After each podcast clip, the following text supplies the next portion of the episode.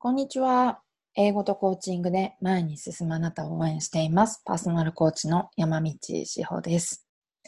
はい。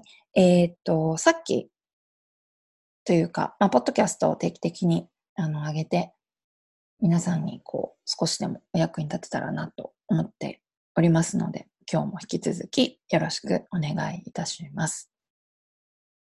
今日は、そういえば前に、あのー質問もらってたなと思って思い出したんですけど、英語講師と、まあ、英語コーチは何が違うんですかというところについて、ちょっとお話をしていきたいなと思っています。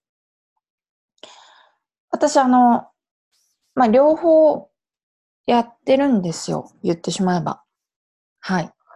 で、ただ、あのー、今は英語コーチとしての、なんていうか、仕事、活動の方が圧倒的に多いです。うん。英語講師、いわゆる英語を教える人ですね。が、じゃあ何をやるのかというと、うん、まあ、これって私の勝手なイメージですし、今までやってきたっていうところですけど、英語を教えるんですよ。なので、レッスンをします。はい。ここが一番大きいんじゃないかなと思います。英語を学びたいと思っている人たちに対して、その人が持っている英語を教えられる知識を伝えるというところですよね。なので、学校の先生とか英語教師と呼ばれる人たちとか、まあ、英語講師と呼ばれる人たちは、授業をしたり、レッスンをしたりしているということになるのかなと思います。私自身も、えっ、ー、と、 TOEIC 900取りたくて、英会話スクールに通ってたことがあります。はい。しかもね、留学から帰ってきてからなんですよ。留学から帰ってきて普通に社会人やってたんですけど、 TOEIC 900とか取れなくて、でも、仕事ではね、英語使ってなかったんですけど、なんか将来のために TOEIC 900とか、しかも、え、留学してたしね。大学院まで行ったんですよ。行かせていただいたんですよ。なのに、まあ、 TOEIC 900取れてなかったので、 TOEIC 900っていうクラスを受けてました。それは週に1回で、まあ、1時間くらいのレッスンで、ネイティブの先生から TOEICの授業を受けるというものでした。はい。英語の先生っていうと、イメージこんな感じですかね。うん。オンラインでレッスンやってる人も今たくさんいますよね。私も、あの、そういうところに、えー、登録をしていました。で、毎週1回とか、えー、生徒さんたちがみんな、あの、授業を受けに来てくれてたと。で、生徒さんに合わせて、じゃあ、あの、こういう今日はレッスンしますとか、えー、こういうことを聞いてくださいとかですね。そんな感じでやっていたかなと思います。で、英語コーチとはっていうところなんですが、実はね、これ多分、あの、はっきりした定義ってないと思います。はい。私が所属、所属しているトラストコーチングスクールを学んでいただくと、まあ、コーチングとはっていうところをしっかり学んでいただけるんですが、英語コーチとなると、またちょっと違うのかなっていうのが私の、まあ、実感です。で、世の中で英語コーチとして、えー、そういう商品を売っている会社もたくさんあるんですよ。ね。あるんですけど、そういうところもそれぞれがやっぱり定義をしているかなと思います。はい。ということで、なんか全然、あの、ざっくりした回答になっちゃうんですけど、じゃあ、どういう、こう、定義づけでやってるのかっていうところ、あと私自身がどういう定義で、どういうつもりで英語コーチをやってるのかっていうところをお話ししたいと思います。はい。えっ、ー、と、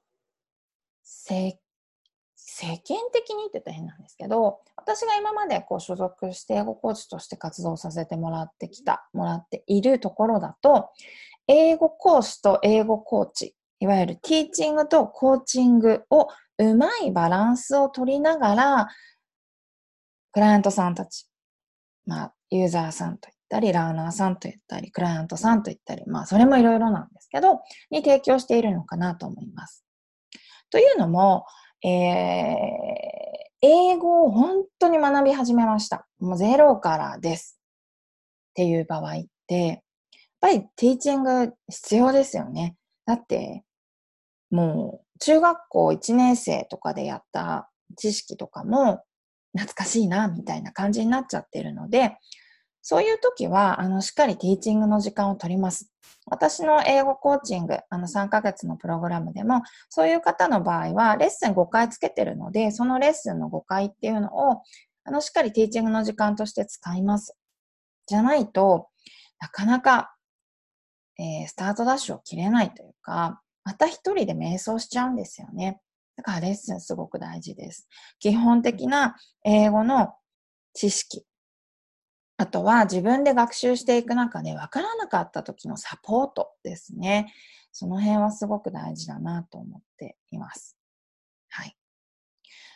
一方で、英語力がかなり安定してきている人で、さらに上を目指したい。例えば、TOEIC900を目指していきたいとか、英検準1級、英検1級を目指していきたいという人たちは、もうある程度自分にとっていい勉強方法というのがちゃんとこう分かってきてるんですよね。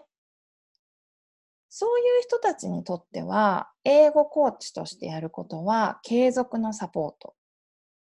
あとは、自己流になってしまっている場所の発見かなと思います。自己流になっていて、結構ですね、話していると、あえて避けてる分野とかがたくさんあるんですよね。うん。なんかそれをやらないでも、例えばですよ、 TOEICで言うと、 TOEIC800とかあるんですよ。で、そこから伸びない。聞いてみると、文法はなんか苦手で避けてきました。みたいな人はよくあるあるですよね。そういうところを発見して、じゃあ、あえてそこをやっていきましょうっていうことで、クライアントさんとま話し合って、そのサポートをしていくっていうこともあるのかなと思います。はい。なので、まあ、英語コーチっていうと、そのティーチングとコーチング、どのぐらい、あの、うまくバランスを取れるかっていうところで見ていくといいんじゃないかなと思います。英語講師と言っていても、ほぼティーチングの人はもちろんいっぱいいますからね。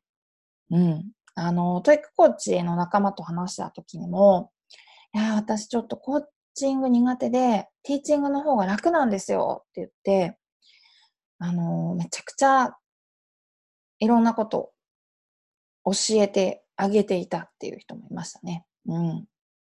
そうなんだと思って聞いてましたけどね。それもでも、まあ、なんというか、お互いでね、それがって思うんだったらそれでいいと思います。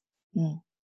ただ、えっと、ちょっと私が衝撃を受けた話なんですけど、トラストコーチングスクールに、あの、プロコーチがいて、が、前、あの、話してたことですが、やっぱり、あの、プロコーチ、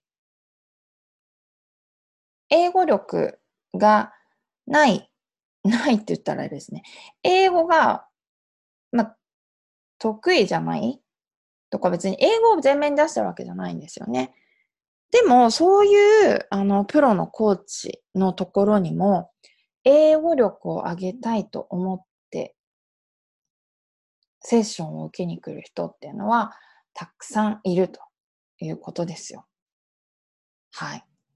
これ私結構衝撃を受けた話で、ということはですよ、コーチング力が高ければ高いほど、やっぱり私たちは、あの、英語を学習したいと思っている人たちのサポートをより効果的にできるんだなって思いました。なので、私はコーチングをずっと学び続けているという、まあ、結論になるんですけどね。誰も聞いてなかった、そこは。はい。なので、あのー、そうそうそう。コーチ、まあ、いいコーチに出会えたら、たとえそのコーチが英語のプロじゃなかったとしても、あの、英語力を上げていくっていうことは可能だと思います。このごじ世の中。だって、ネット行ったりとか、アプリ見たりとか、あの、ツイッターとか、インスタとか、たくさん情報が溢れてますからね。なんかその中からいかに自分でうまく情報を拾えるのか。それって、あの、そもそもなんで英語を勉強したいのかっていうところにつながってくると思うんですよね。うん。なんかそこが最初ちゃんとしっかり軸を取れていれば、ぶれないし、あの、途中でやめるってこともないと思うので、うん。結局そこかなと思います。ちょっと取り留めのない話になってしまいましたけどね。だ英語コーチやっていて、あのー、やっぱりね、皆さんこう学習が途中で仲直りにしてくるというか、何の強制力もないのでね。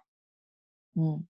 もちろん、あの、まあ、人にはよりますけど、やらなくちゃ殺されるみたいな話じゃないじゃないですか。それでも続けられていくっていうのは、そういう人たちっていうのは、すごくこう、目標設定の部分だったりだとかが、うん、うまくいってるんだろうなって、そういうふうにあの感じています。はい。ということで、えー、英語コーチと、あとは英語講師何が違うんですか？みたいな、ちょっと、えー、話をさせていただきました。今、英語を教えている人、英語講師としてあの活動している人たちももちろん私はぜひコーチングを学んでもらいたいなと思っていますので、そのあたりのご相談もぜひぜひ、あの、お問い合わせくださいね。はい。養成講座っていうのもやってますしね、宣伝してます。はい。ということで、ありがとうございました。また。バイバーイ。